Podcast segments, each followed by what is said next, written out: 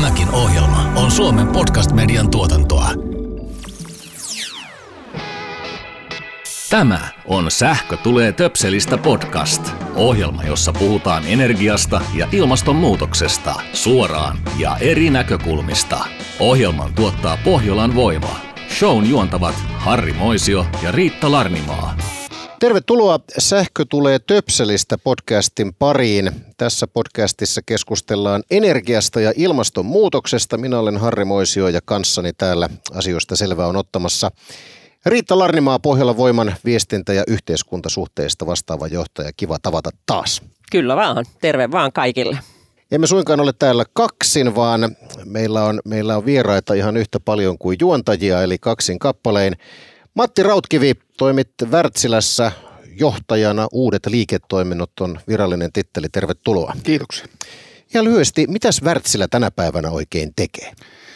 No Wärtsilä on meripuolella ja energiapuolella tuottaa sinne erilaisia ratkaisuja dekarbonisoimaan maailmaa ja mä edustan tätä energiapuolen toimintaa, missä tehdään joustavia voimalaitoksia tukemaan uusiutuvaa energiaa ja sitten sähkövarastointiteknologia on tietysti niin kuin isossa ja kasvavassa roolissa. Wärtsilä on yksi maailman isoimpia toimijoita siinä tänä päivänä.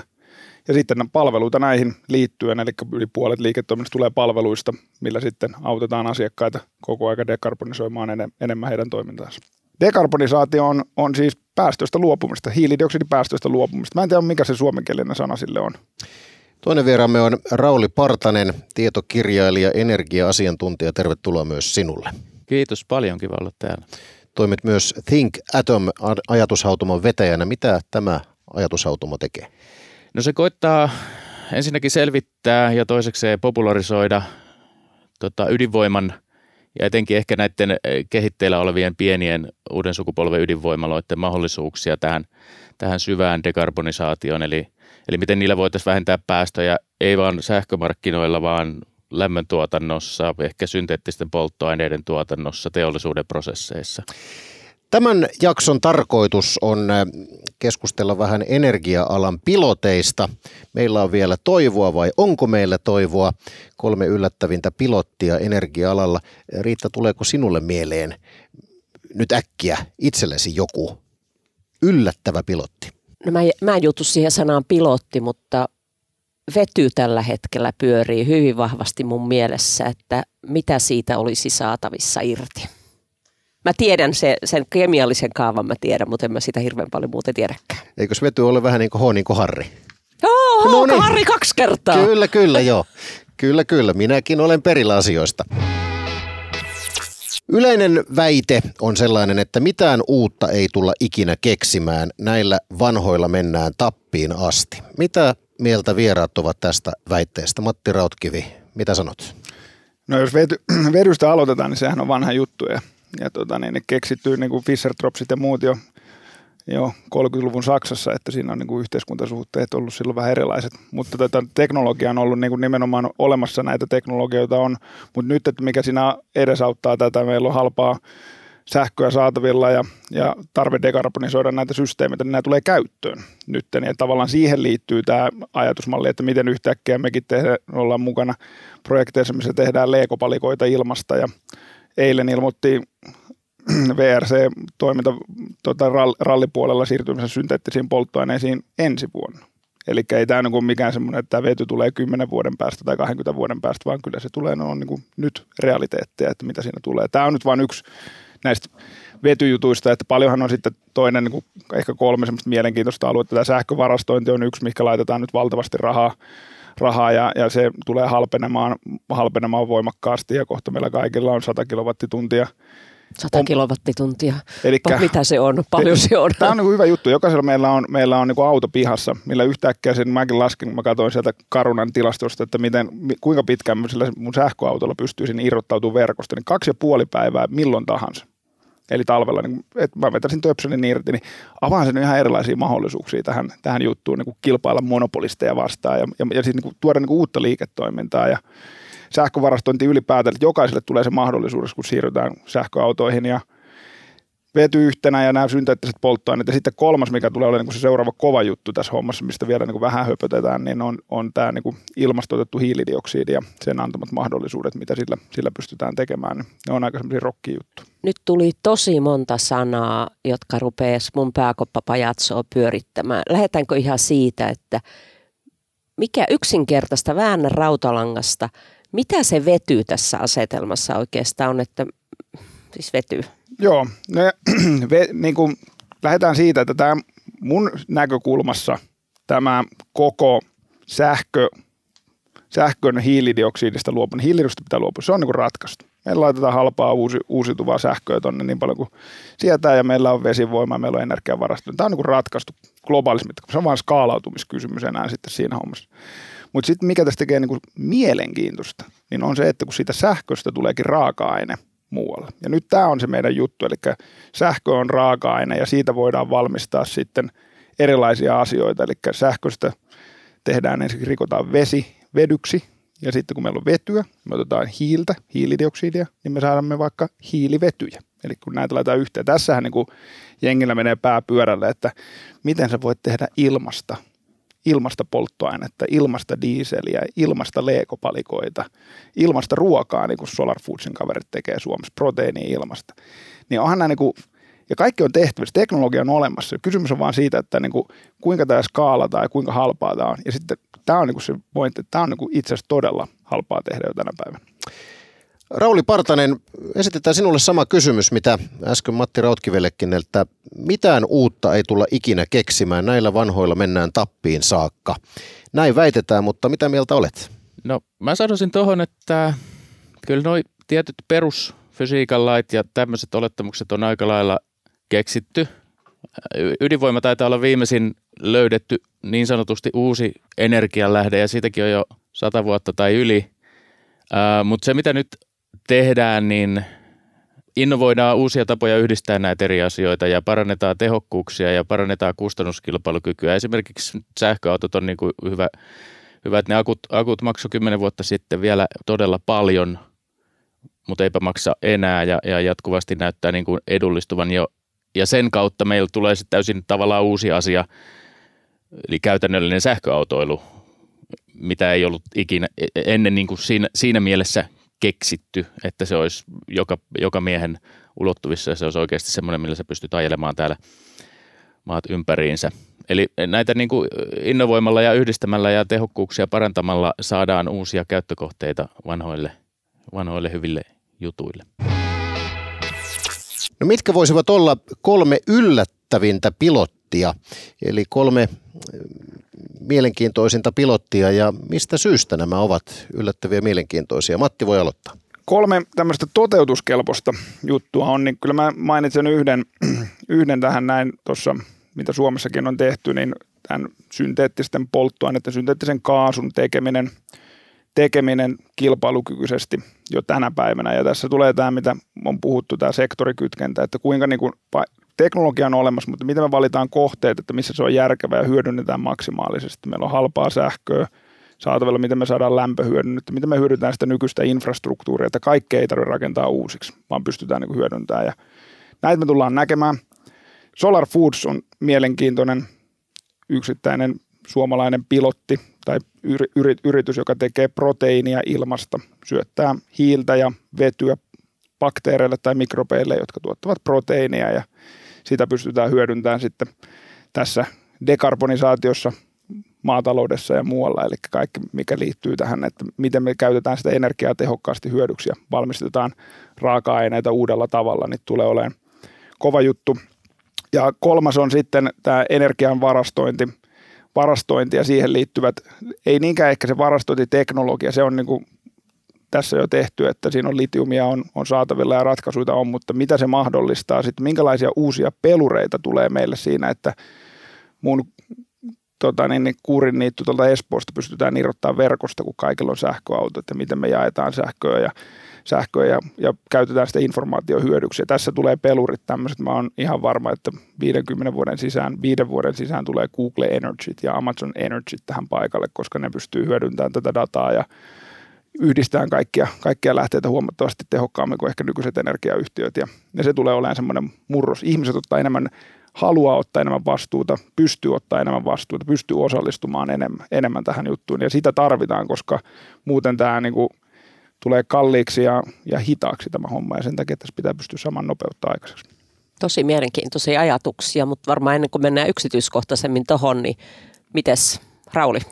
Mun perspektiivistä. Mä tietysti katson tätä päivittäisen työni näkökulmasta, eli, eli ydinvoima liittyy siihen usein niin kuin ainakin jotenkin, niin yksi, yksi mielenkiintoinen pilottiajatus, mikä, mikä niin kuin Suomessa mulla tulee mieleen, niin on tämä VTT aloittivat noin vuosi sitten kehittämään suomalaista kaukolämpöreaktoria, joka olisi tämmöinen periaatteessa todella simppeli laite, joka tekee vain tuollaista sata-asteista vettä luotettavasti – ää, ei ole mitään turbiineita tai paineastioita tai muita siinä, siinä niin kuin välttämättä mukana, koska missään vaiheessa se ei, se ei niin kuin varsinaisesti kiehu, että ei, ei, tarvitse niin huolehtia näistä paineista, joka tietysti yksinkertaistaa sitä rakennetta ja ei tarvitse paksuja terässeiniä ja kaikkea muuta tällaista. Eli, eli siinä on todella iso mahdollisuus saada tätä, tätä ydinvoiman kustannusta alas. Sitten jos nämä laitokset on, äh, muistaakseni suunnittelivat, että 50 megawattia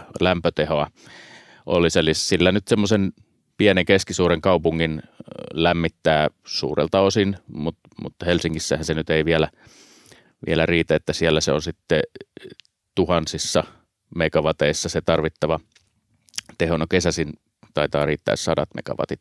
Mutta kuitenkin niitä voi sitten kytkeä vierekkäin samaan voimalaitokseen useampia, useampia ja käyttää. Ja sillä voidaan saada tuo lämmityksen kustannus ensinnäkin todella alas ja toisaalta sitten tietysti päästöt, päästöt siinä myös, myös, koska ydinvoimahan ei, ei käytössä tuota, tuota lainkaan päästöjä. Et toivottavasti tämä, tämä hanke etenee ja saadaan sille ihan oikeakin pilotti, pilotti tässä vielä vaikka tällä vuosikymmenellä. Kun puhuit 50 megawatin pien ydinvoimalasta ja sillä pienen ja keskisuuren kaupungin lämmittäisi, niin mieleen tulee entinen kotikaupunkini Salo, jossa kuntaliitosten kautta nykyään on noin 60 000 asukasta. Ne riittäisikö Salon kokoiselle kaupungille tällainen 50 megawattia? Kyllä mä uskoisin, että se aika hyvin riittää. Mä en muista ihan, että mikä se on se suhde, että paljonko yksi ihminen käyttää noin 10 megawattituntia vuodessa. Oi kamala.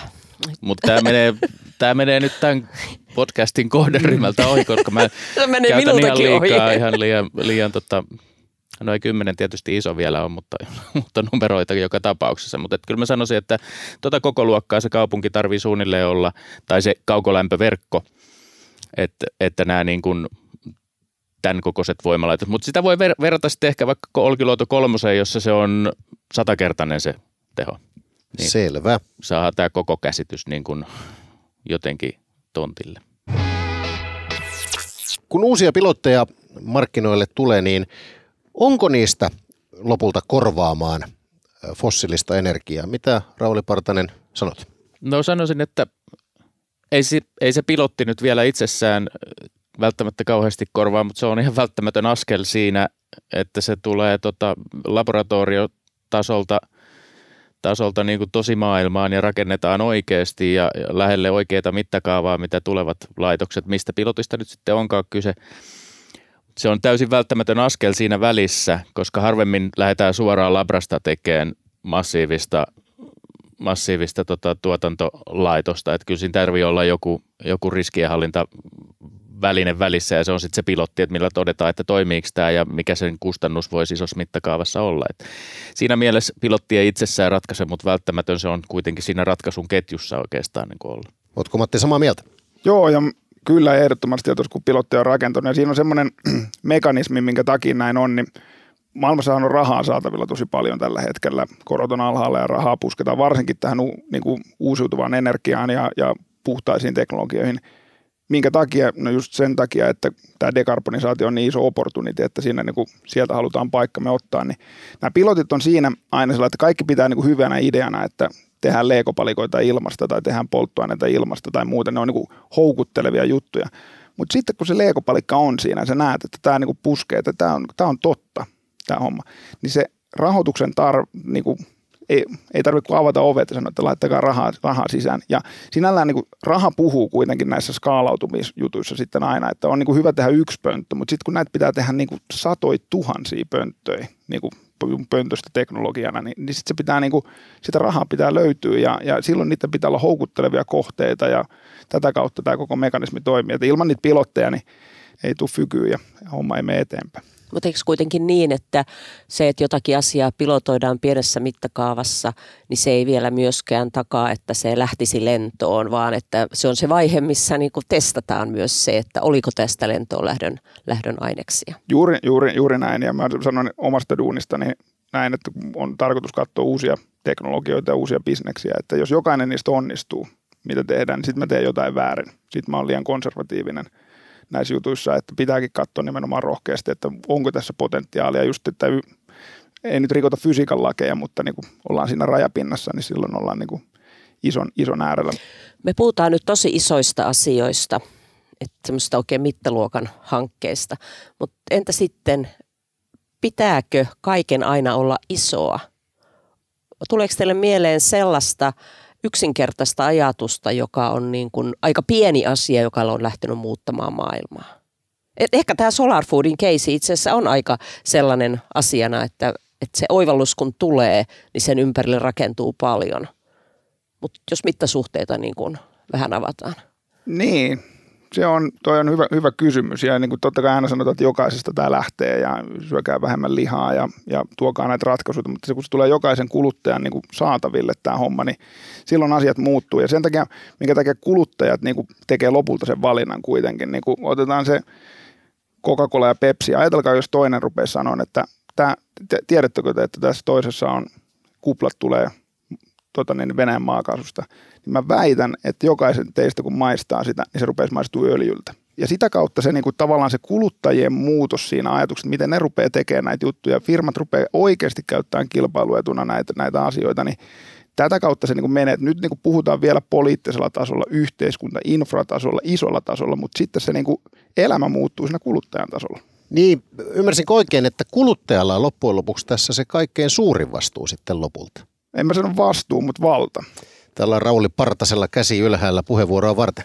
Joo. Tota, vähän ehkä, ehkä vielä nyanssia tuohon tohon kuluttajaan, että mulla on sellainen yksi sanonta, jonka eräältä professorilta opin, että pienistä puroista, jos ne yhdistyy, niin siitä tulee pieni vaikutus.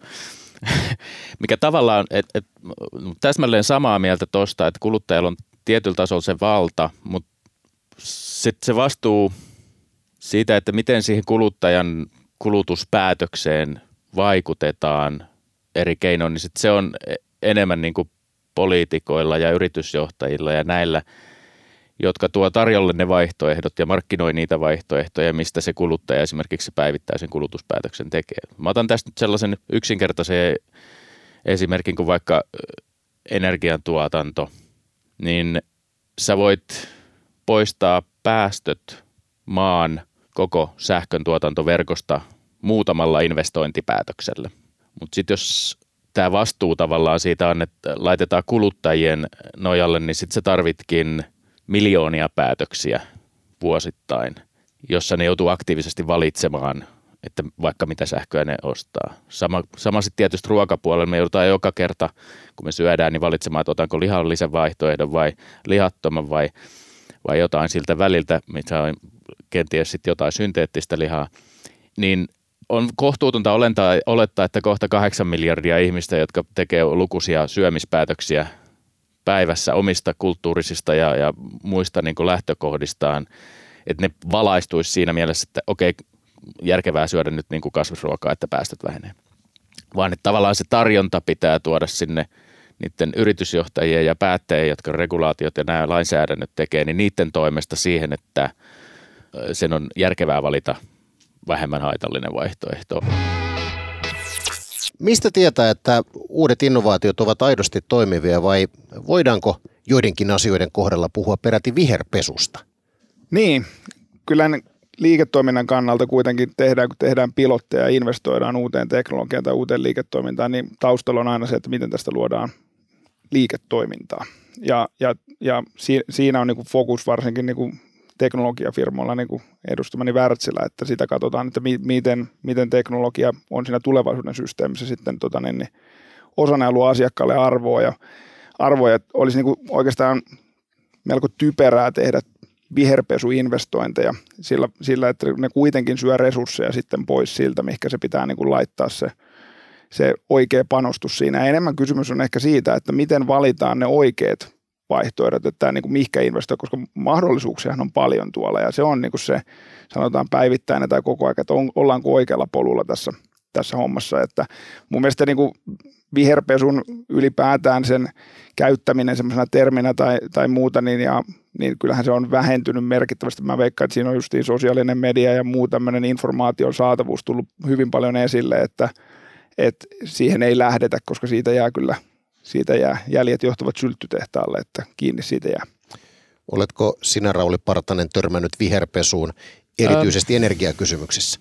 No jos mä laitan mun ympäristöaktivistin hatun päähän, niin, niin tota, voi tietysti sanoa, että on, on sitä niin kuin, varsinkin jos vähän yrittää nähdä sitä, niin sitä on helppo nähdä, mutta analyytikko hattu päässä. Mä sanoisin, että iso rooli siinä on myös sillä, että miten, miten tota regulaatio, eli miten poliittinen sääntely ja lainsäädäntö ja, ja kaikki nämä niin kuin puhtaaseen energiaan nyt vaikka liittyvät säännökset, niin miten ne määritellään, että onko siellä jo niin kuin, no jos, jos otetaan nyt vaikka ihan vaan päästöjen vähennys, niin EU:ssa suositaan, että se tapahtuu nimenomaan uusiutuvilla energianlähteillä, mutta ilmastonmuutoksen kannalta sillä ei ole mitään väliä, joten ydinvoima voisi olla esimerkiksi ihan hyvin siinä mukana.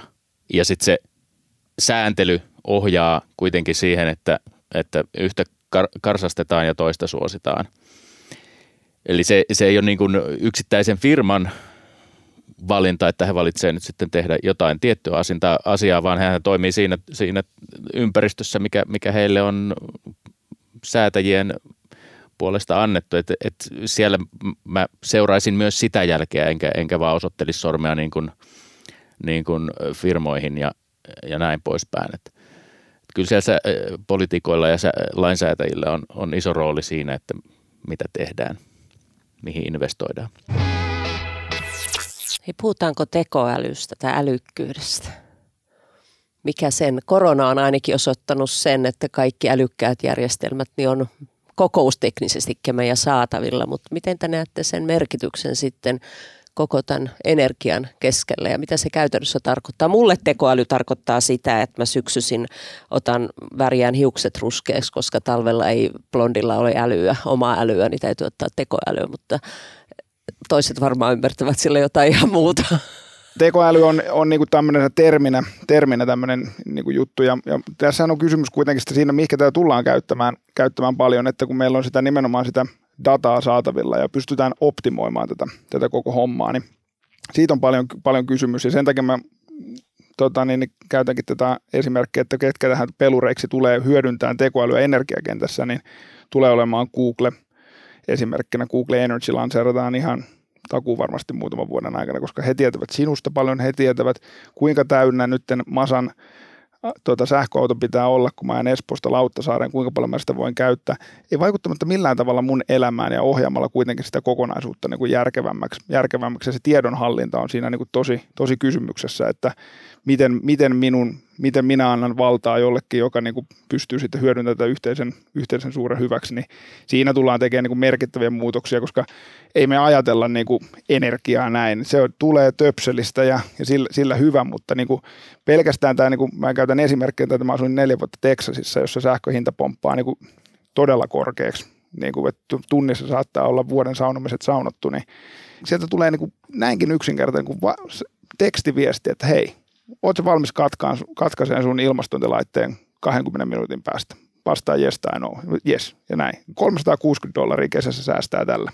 Niin, kuin, niin ajatelkaa nyt, että tämä on 2021, niin, niin kyllähän tässä on vähän niin kuin tekemistä vielä, vielä tässä jutussa. Ja sen takia nämä isot pelurit tulee, koska siinähän on ihan järjetön potentiaali tässä hommassa, kun me pystytäänkin yhtäkkiä, sä saat niin kuin hyödynnettyä tätä, mitä sä et niin kuin tarvitse. Kyllähän se välillä voi jotain harmittaa, että puoli kahdeksalta ei pääse saunaan, mutta sitten kahdeksalta onkin jo sata astetta lämmintä, niin onko se nyt maailmanloppu sitten, jos sitä saa sata se fykyy saunakaljoihin. Täytyy myöntää, että öljyosavaltio Texas antoi nyt itsestään vähän toisenlaisen kuvan, mikä minulla oli. Texasissa on USA on eniten tuulivoimaa ja se on kaikista niin kuin yksi näitä uusiutuvan energian edelläkävijöitä. Että don't mess with Texas. Rauli Partanen, mitä sinä pohdit tekoälyn suhteen?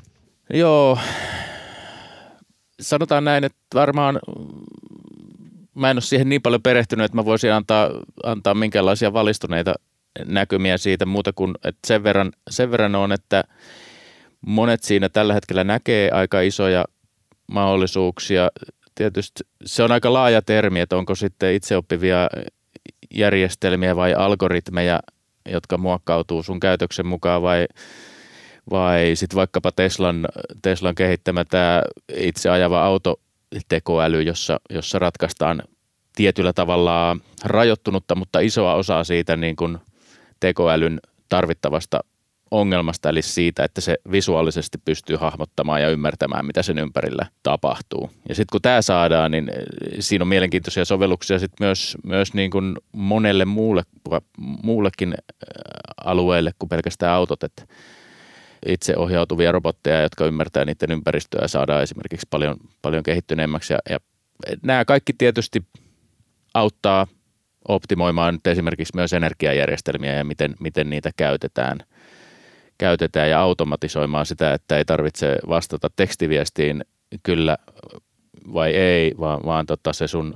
kotona oleva älykotipömpeli, mikä istuu siellä nurkassa ja soittaa sulle musiikkia, niin huolehtii myös siitä, että sanonut sille, että mua ei haittaa, jos mä säästän näin ja näin paljon, että mun ilmastointilaite katkaistaan tunniksi tietyllä hetkellä, niin se ei mua haittaa, niin se tekee se sun puolestasi ja, ja se muuttuu ikään kuin semmoiseksi, mitä sä et näe. Eikä se myöskään silloin sua, sua hirveästi haittaa, mutta että järjestelmätasolla kustannuksia saadaan alas, joka tietysti sitten näkyy alentuneina kustannuksina myös meille kuluttajille ja tämähän on hyvä asia. Mennäänpä sitten ihan lopuksi vielä kuluttajatasolle. Kun pilotteja tehdään, niin maksaako kuluttaja lopulta nämä kaikki kokeilut? Rauli Partanen. Artisti maksaa aina aina periaatteessa lopulta. Yrityksen näkökulmasta se on tietysti se, että se, sen täytyy saada tietty, tietty kassavirta sieltä asiakkailta, mutta piloteissa meillä on usein myös sit julkista rahoitusta mukana, eli, eli valtioministeriöt tukee kiinnostaviksi kokemiaan pilottihankkeita Suomessakin ja, ja näen tämänkin hyvänä asiana, mutta toki sielläkin on maksajana sitten lopulta niin kuin veronmaksajat. Et kyllähän nämä kaikki maksetaan, se ei vaan ole välttämättä aina näkyvää tai läpinäkyvää. En mä tiedä, tarvisiko sen olla. Ei, ei mua itse asiassa hirveästi sillä tasolla kiinnosta niin kuin mikromanageroida. Mä maksan ihan mielelläni mun verot ja, ja seuraan politiikkaa sen verran, että yritän pystyä luottamaan, että ne, ne käytetään ne rahat vastuullisesti ja mielenkiintoisesti ja kaikkien hyvinvointia edistävästi. Mukaan lukien se, että niille rahoitetaan mielenkiintoisia, mielenkiintoisia pilotteja. Eli kuluttaja maksaa, mutta hän ei välttämättä sitä aina huomaa. No näin, näinkin se voisi sanoa. Mutta kyllä mä sanon, että tämä nykyinen järjestelmä on parempi kuin se, että, että jokaiselle pilottihankkeelle lähetettäisiin aina, aina mulle niin kuin kotiin tekstiviesti tai kirje, että haluatko tähän nyt 10 euroa laittaa. Toki ihmisethän hirveän paljon nykyään rahoittaa myös näitä Kickstarter-kampanjoita, missä joku, joku porukka kehittää uuden mielenkiintoisen tuotteen – tuotteen ja myy sitä niin kuin, tai, tai pyytää ihmisiltä, että pystytkö pistämään 5 dollaria tai 10 dollaria öö, ja tukee tätä meidän mielenkiintoista taideprojektia tai härveliä tai mikä musiikkikappaletta tai levyä, mitä me ollaan tekemässä. Ja, ja mä oon osallistunut moneenkin tällaiseen. Yksi itse asiassa isoimpia pilotteja, mitä, mitä on, niin on tämä Teslan Full Self-Driving – toiminnolla myytävä lisäkappale niiden autoon. Kun sä ostat Teslan, niin sä voit ostaa option siihen, että sitten kun he saavat kehitettyä tämän ää, itse ajavan autojärjestelmän, niin sä saat sen käyttöön velotuksesta. Sehän on maailman isoin Kickstarter-kampanja periaatteessa. Sulla ei ole mitään takuita siitä, että saatko sä sen, mutta jos sulla on, no se hinta on vähän tässä vaihdellut, mutta 5 tonnia tai 7 tonnia tai 10 tonnia, mikä hyvin voi olla mahdollista, jos olet Teslaa ostamassa, että, että ei ole ihan viimeisistä rahoista kyse, niin sä voit myös rahoittaa tätä niiden, niiden tota pilottihanketta autopilotin luomiseksi. Matti Rautkivi, maksaako kuluttajakokeilut? Taas kerran lähdetään siihen, että että mikä sitä se energiahommassa nyt olikaan kysymys, että kuka voittaa pelin. Niin kyllähän se voittaa pelin tässä hommassa, kuka pystyy tekemään tulevaisuudessa nyt puhdasta energiaa ja kuka pystyy tekemään sitä kaikista halvimmalla. Siitähän tässä on kysymys, koska eihän energiasta ole mitään järkeä maksaa liikaa, jos se on puhdasta. Ei, tai niin kuin enempää. Ei kukaan, kukaan ei voita sitä peliä, joka maksaa niin kuin enempää siitä. Jotenka vaikka kuluttajat maksavat, sanotaan, että kuluttajat maksavat etupainotteisesti näissä piloteissa niin kuin T&K-rahaa valtion muodosta, että miten tätä, tätä annetaan, niin kyllä se pitää johtaa siihen, että tämä on halpaa kuluttajille lopussa, koska näin tässä tulee käymään, ne voittaa ne pelin. pelin. Se, se ei tarkoita sitä, että nykyiset pelurit markkinoilla kaikki voittaa, näin ei tule käymään, vaan tulee uusia pelureita, jotka johtaa, mutta edelleen se pääpointti on se, että energian pitää olla puhdasta ja energian pitää olla halpaa ja ne, jotka sen pystyy kaikista tehokkaimmin ja järkevin toimittaa, oli suomalaisia, yhdysvaltalaisia, minkä maalaisia tahansa, pitää pystyä voittamaan tämä peli. Kaikesta päätellen meille riittää vielä toivoa. Kyllä vaan. Mulle tulee mieleen tässä keskusteluaikana sellainen vanha sanonta, kun kehitys kehittyy. Ja mä uskon siihen, että vaan tekemällä parannetaan maailmaa. Mutta sen piti kysyä, meneekö sulla moottoripyörä nyt vaihtoon ja hankitko Teslan, johon saat sen härpäkkeen, mitä Rauli tuossa ei sun tarvi, kun laitat sitä synteettistä polttoainetta sinne. Se on, kun ei, tarvi, ei tarvitse ratkaista mitään. Äänet no niin. on, kaikki on ratkaistu, ei tarvi vaihtaa. Täytyy sanoa, Näin. että voisin hyvin vaihtaa sen minun nykyisen Triumfini Teslaan, jos sen saa yksi yhteen vaihdettua. Rauli Partanen, Matti Rautkivi, paljon kiitoksia mielenkiintoisesta keskustelusta. Kiitoksia. Kiitos, kiitos. kiitos. Tämä oli Sähkö tulee töpselistä podcastin ensimmäisen kauden toinen jakso. Seuraavassa jaksossa keskustelemme liikkumisesta. Onko sähköauto oikeasti merkittävä päästöjen vähentäjä? Ohjelman tuottaa Pohjolan voima. Kiitos kuuntelusta.